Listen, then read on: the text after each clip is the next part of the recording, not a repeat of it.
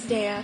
This podcast is going to be about true crime, and it's going to be about the, the perspective of um, not millennials this time, or baby boomers, sorry. It's going to be more about Gen Z's perspective. You never hear Gen Z's perspective, but now you are.